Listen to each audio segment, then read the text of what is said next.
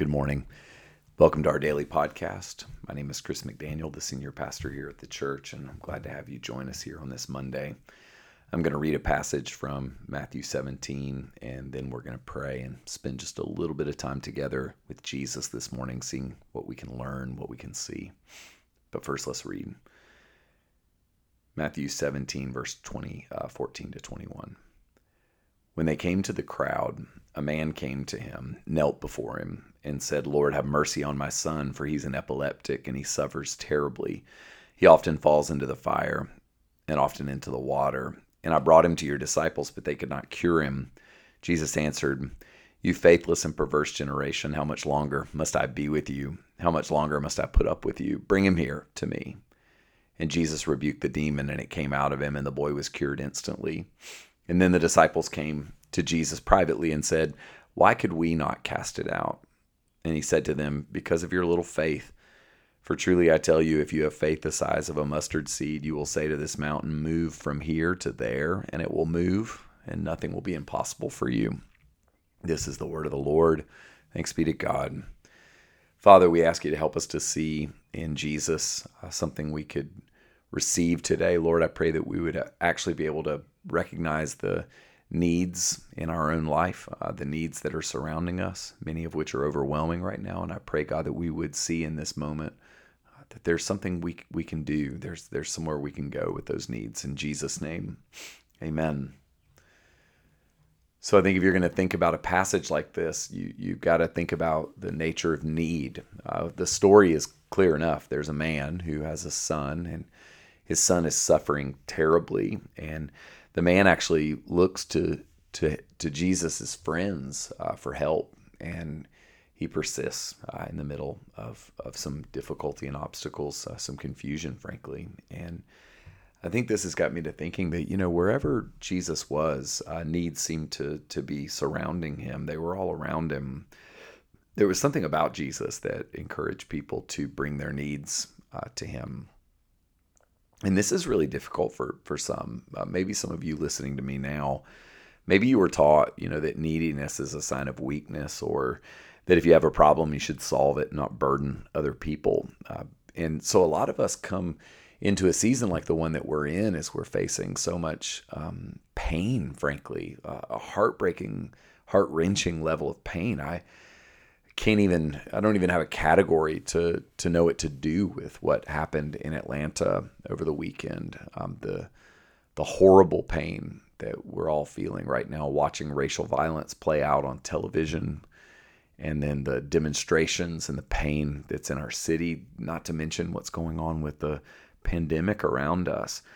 Many of us, maybe for the first time in a long time, are being confronted with need that we're uh, feeling that we can't and don't have an answer for. And it's pretty overwhelming when you're confronted with a need and you don't have an answer for it. So we're tempted to do a couple of things either to get really busy on one hand and try to solve the problem, or to um, stick our heads in the sand, to, to live in a place of denial and just pretend like they're not, the problems aren't what they, they obviously are. I think those would be mistakes. Uh, we have to name our needs. But we can't just leave it there. It's not enough just to name our needs and, and be angry about it or be heartbroken about it. We have to actually learn how to bring our needs to God. Um, in this story, the man uh, brings a need that is very close to him. This is not like a far flung philosophical question he's asking. He, his son is sick.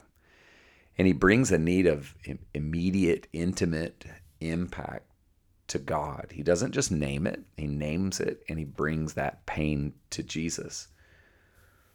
Well, actually, that's not totally true. He first brings the pain to Jesus' friends, and they really can't do anything about it.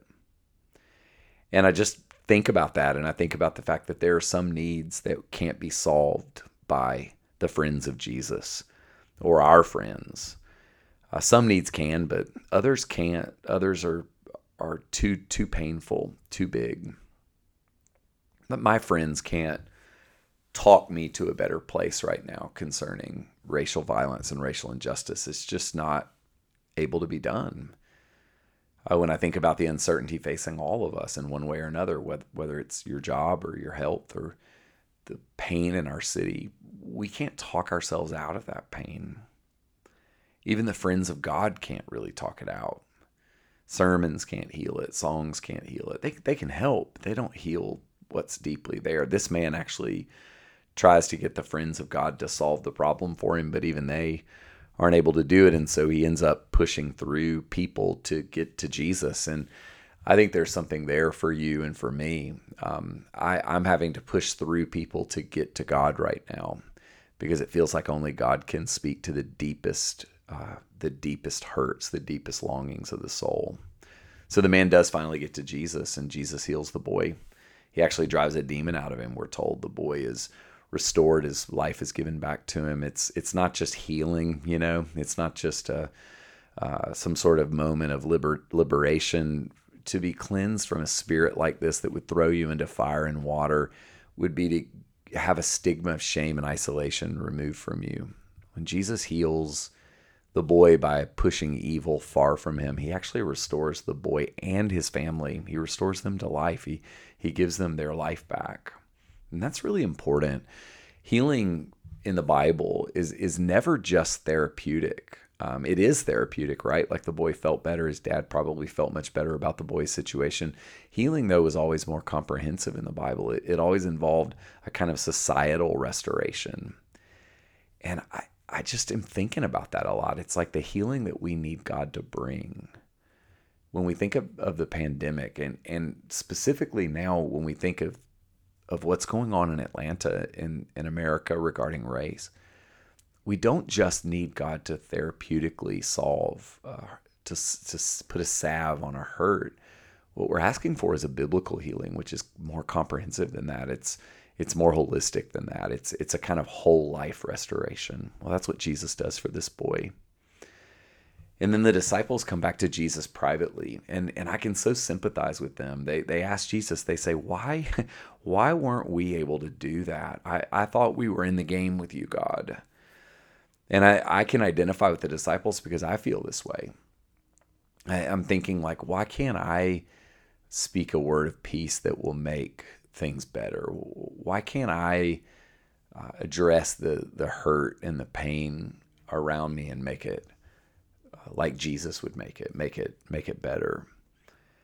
And I love what Jesus says to them. He, he basically looks at them with love in his heart and he says, Your faith is too small. And y'all, I don't think Jesus is shaming his friends. I, I think Jesus is saying to them, You have something that needs to grow. And I think that the Lord is looking at me and I think he's looking at you in a myriad of ways and in tons of different ways. And he's inviting us to admit that things might not be exactly where they need to be.